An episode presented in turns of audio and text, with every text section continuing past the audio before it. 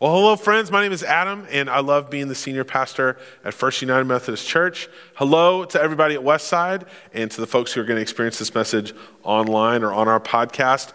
Uh, the seven weeks leading up to Easter are a special season uh, throughout Christian history in the life of the church. It's a season called Lent or Lent, kind of the end of the eh, Lent. And that is simply a period of preparation, of prayer and repentance in anticipation of celebrating Easter when we mark uh, the resurrection of Jesus. And so, for these seven weeks leading up to Easter, we're going to be studying the seven I am statements of Jesus in the book of John. The Gospel of John is written as a biography of Jesus meant to show us who Jesus was and why he came. And these seven statements of Jesus, where he says, I am the bread of life, I am the way, the truth, and the life, these kind of punctuate the book and, and they kind of frame up the entire gospel. So the phrase I am goes all the way back to the Old Testament when God said to Moses, I am. Moses had said, Well, who should I tell them sent me? Uh, as, as he's being, uh, Moses is being sent by God to speak before Pharaoh. We had a sermon about that in January, if you missed that one. But when, when Moses says, Well, who should I tell them sent me? God says to Moses, Tell them I am sent you. And that's kind of a confusing statement for Moses. But when Jesus says, I am, he is calling back to that famous Old Testament episode and he's equating himself with God. And through these I am statements, we gain amazing insight into the mission of Jesus.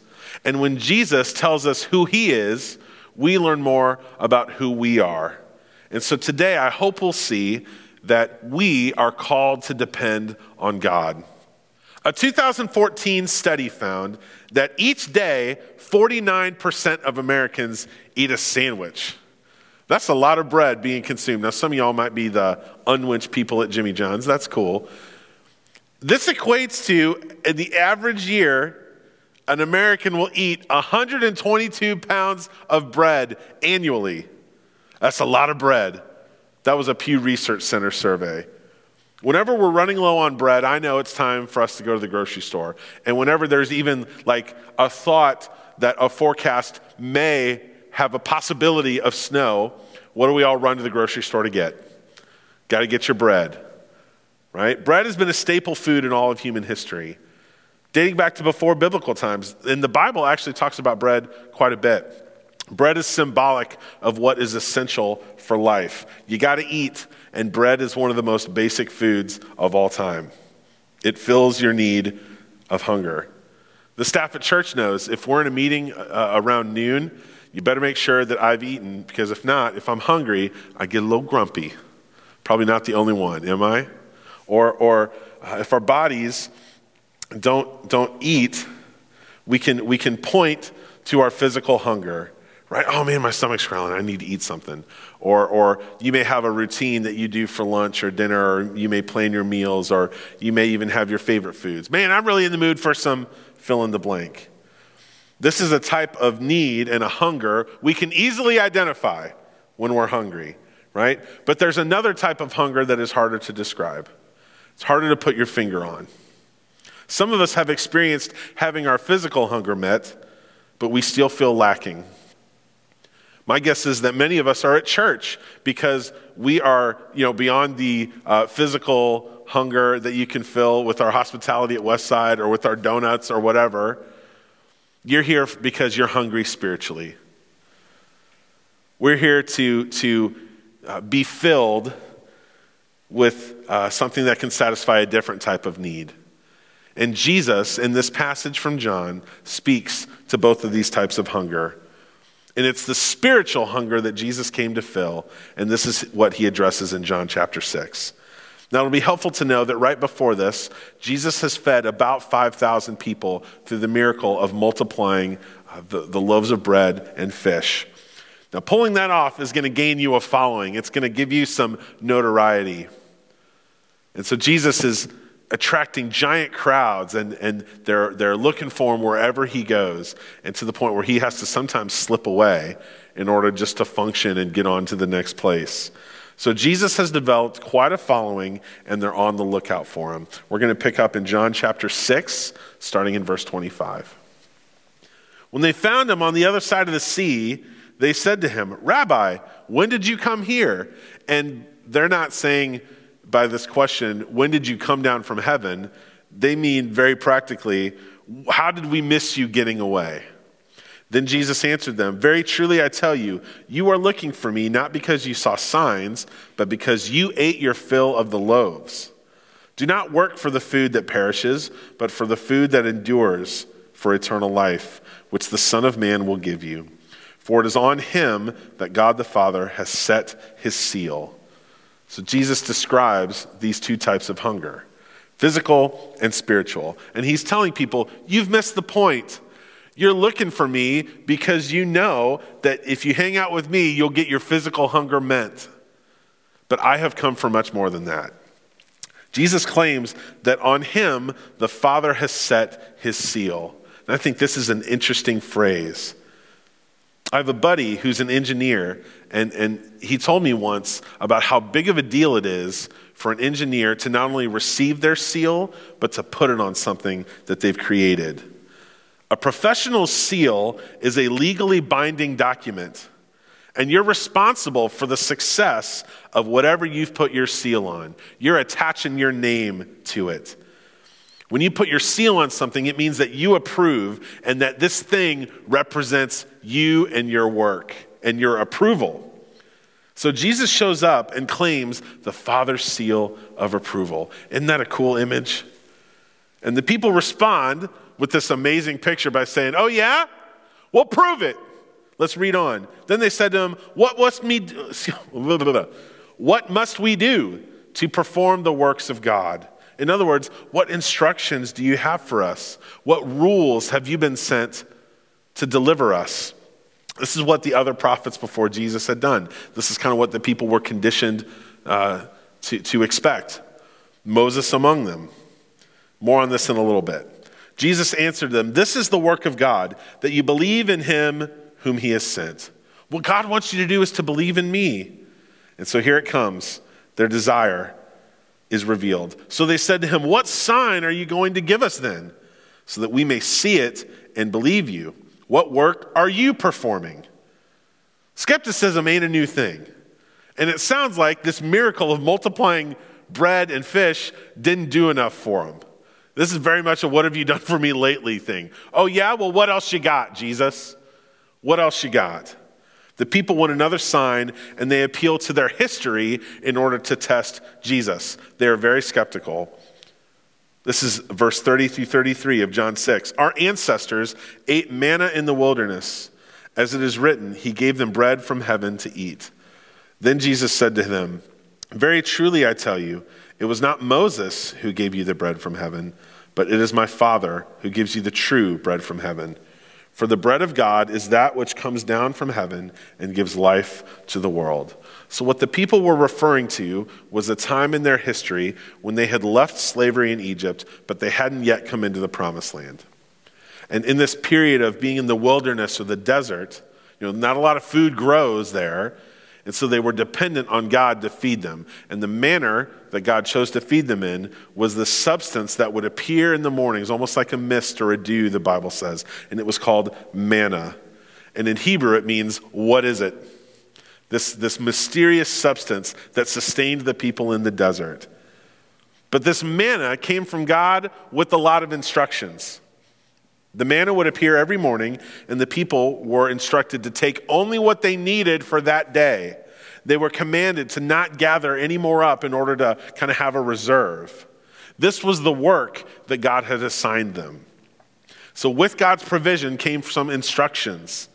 And so the people began to understand that provision from God was synonymous with obeying God's rules the people began to learn that, well, God will provide as long as we continue to obey. The manna that came from God sustained their physical life as, as a people, and eventually it was believed that these laws that came down from God sustained their spiritual life.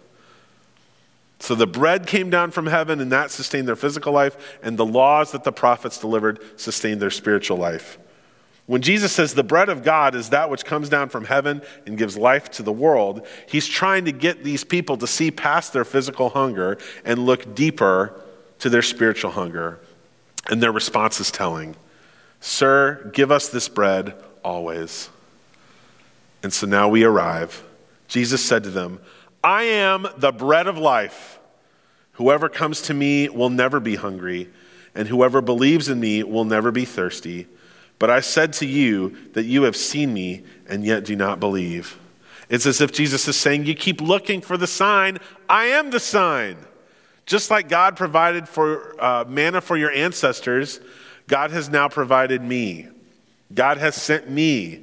And what you need to do isn't look for more rules to follow, it's to believe in me.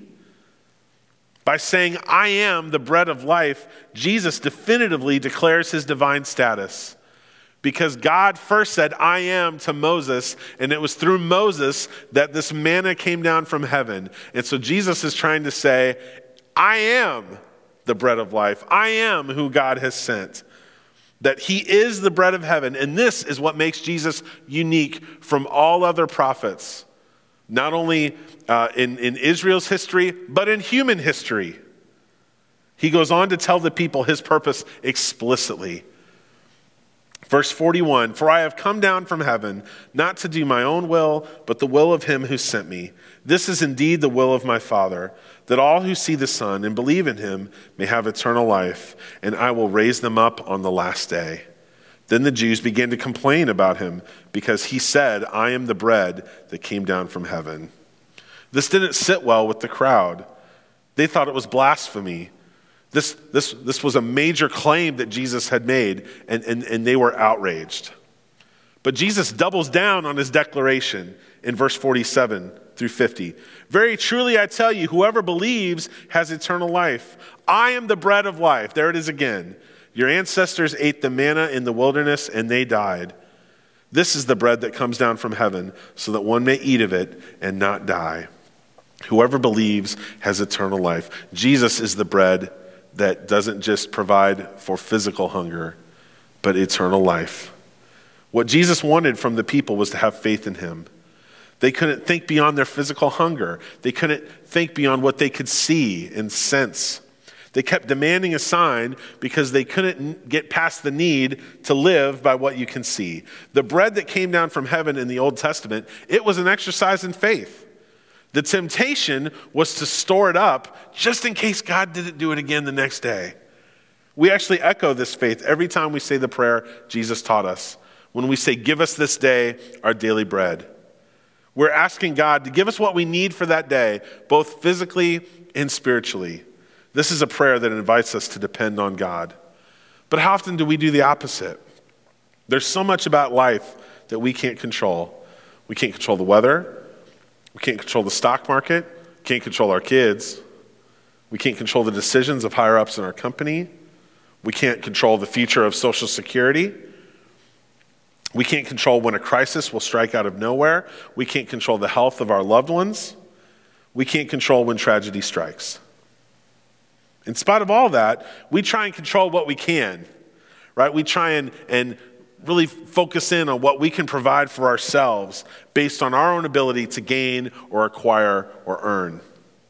We live by what we can see, and that keeps things in our control. We can make our own way, we think, if we work hard and if we believe that what we have is based on our own effort instead of God's provision. We get into this trap that as if, you know, we've kind of done this ourselves. But even your own ability to live and to be able to work is dependent on God. We just don't think of it that way. My daughter Betsy will be three in May, and she is getting to the age where, let's just say, she can make her preferences known, right? Now, her older brother might be playing with something, and she'll come over and snatch it out of his hands, and she'll yell, That's, hey, that's mine. We all know what that sounds like. See, my kid has confused provision with possession. She thinks this thing is hers, as if she possesses it, as if she's earned it. What did she go out and mow a lawn and get 20 bucks to buy this toy? No, it was given to her, it was provided. So she's got it mixed up. She doesn't know any better now at the age of two, almost three, but every single thing she has in life has been provided for her. And that's an important lesson for me to remember at age 35. Everything we have comes from God. We are truly dependent on God for everything we need, both physical and spiritual, in this life and the next. And the mistake that Jesus' skeptics made is they thought that they could earn their way into eternal life. What work of God do you have for us? They asked. And when Jesus said, I am the bread of life, he's claiming that our status with God does not depend on what we have done for God, but on what God has done for us by sending Jesus, the bread from heaven, which can satisfy all hunger. That if you possess this bread, you will never hunger or thirst again. Not because of what you have done, but by believing in what God is doing for you through Jesus. Friends, we are called to depend on God, to believe in Jesus, in his life and death and resurrection. We're called to live by faith and not by sight. I have a buddy who is making a great living. He has a beautiful family, a great job. Life is going great. And then he lost his job. Sometimes it's only when you lose something that you realize how much of your identity was wrapped up in doing it. When things were going great, it's also easy to think that you have everything under your control and that you're making your own way. And so it was in this unknown of unemployment that his faith was challenged. Where was God in this? What did I do to deserve this? This isn't how I would have scripted things at all. For much longer than he was comfortable with, he waited. That's a lonely place, friends. But in the meantime, he continued to worship, he continued to pray, and ain't it funny how our prayer takes an uptick when things are going bad? And he continued to trust that he wouldn't remain in this position and that God would provide. And so he took every opportunity he could to do interviews and, and, and, and to pursue these, these potential positions, many of which were far beneath his qualifications. And don't you know it stung even more when even those didn't work? That was tough too. It was through this painful process that his faith was strengthened. When his value didn't come from what he did for a living, and he realized that even success can't be counted on because it can vanish so quickly. Even as his earning power had diminished, his faith grew. He shared with me that you don't have to be, or excuse me, he shared with me that you have to be intentional about developing your faith. It doesn't happen by accident. And he used that period of time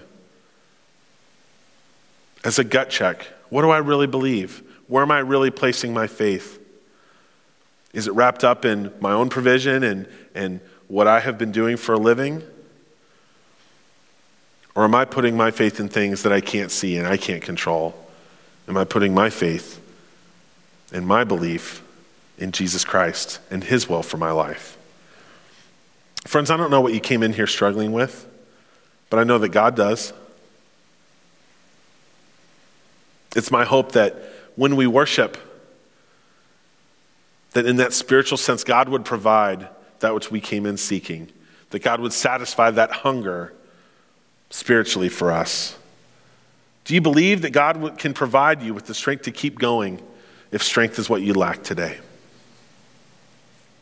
Are you willing to believe that maybe God will provide what you are lacking, but in a way that you may not expect? For others of us, life is going pretty good. So, what happens if, if God begins to call you to something else, something more? Are you going to stick with what's comfortable, with what you've seen work? Or will you make a space that only God can fill? Jesus said, This is the work of God, that you believe in whom he has sent. Friends, the bread of life can be ours. What was it that Jesus told his disciples in their last meal together? This is my body, which is broken for you. When he took a loaf of bread and gave that to his disciples as a sign to confirm that He is the bread of life, not to satisfy a physical hunger, but that when we believe in Him, spiritually, we never have to worry about being hungry or thirsting again when our faith depends on Him. Not on what we have done or what we have earned, not on how moral we have, uh, not the moral standing we have obtained, but on the bread of life. This bread can be ours if we put our faith in Jesus and depend on Him. And everybody said, Amen. Let's pray. God, you know all the things that we lack and, and, desire for. You know all the ways in which we try and control how things go and, and, and all the ways we work to be in charge of our own life. God, in the face of uncertainty, in the face of all the things we can't control, help us release our grip on what we want and what's best for us. Help us to release the skepticism that tells us we should live only by what we can see. And help us to put our faith in you, not in temporal things, not in things that can vanish very quickly, but in you, the bread from heaven the only thing that lasts for eternity. Help us to be people that, that don't walk around thinking we've earned everything we've got, that, that don't consider ourselves in some club, that don't consider ourselves uh, uh, born on third base and thinking we hit a triple, but that we would be people who utterly depend on you, not just uh, for what we need physically day to day, but what we need for eternity salvation in your name alone. Thank you for this community where we can be both challenged and encouraged by the reading of your word. As we experience this season leading up to Easter, help us learn who we are as we study who you've said you are. God, we ask all this in your precious Son's name, who told us that he is the bread of life. And everybody said, Amen.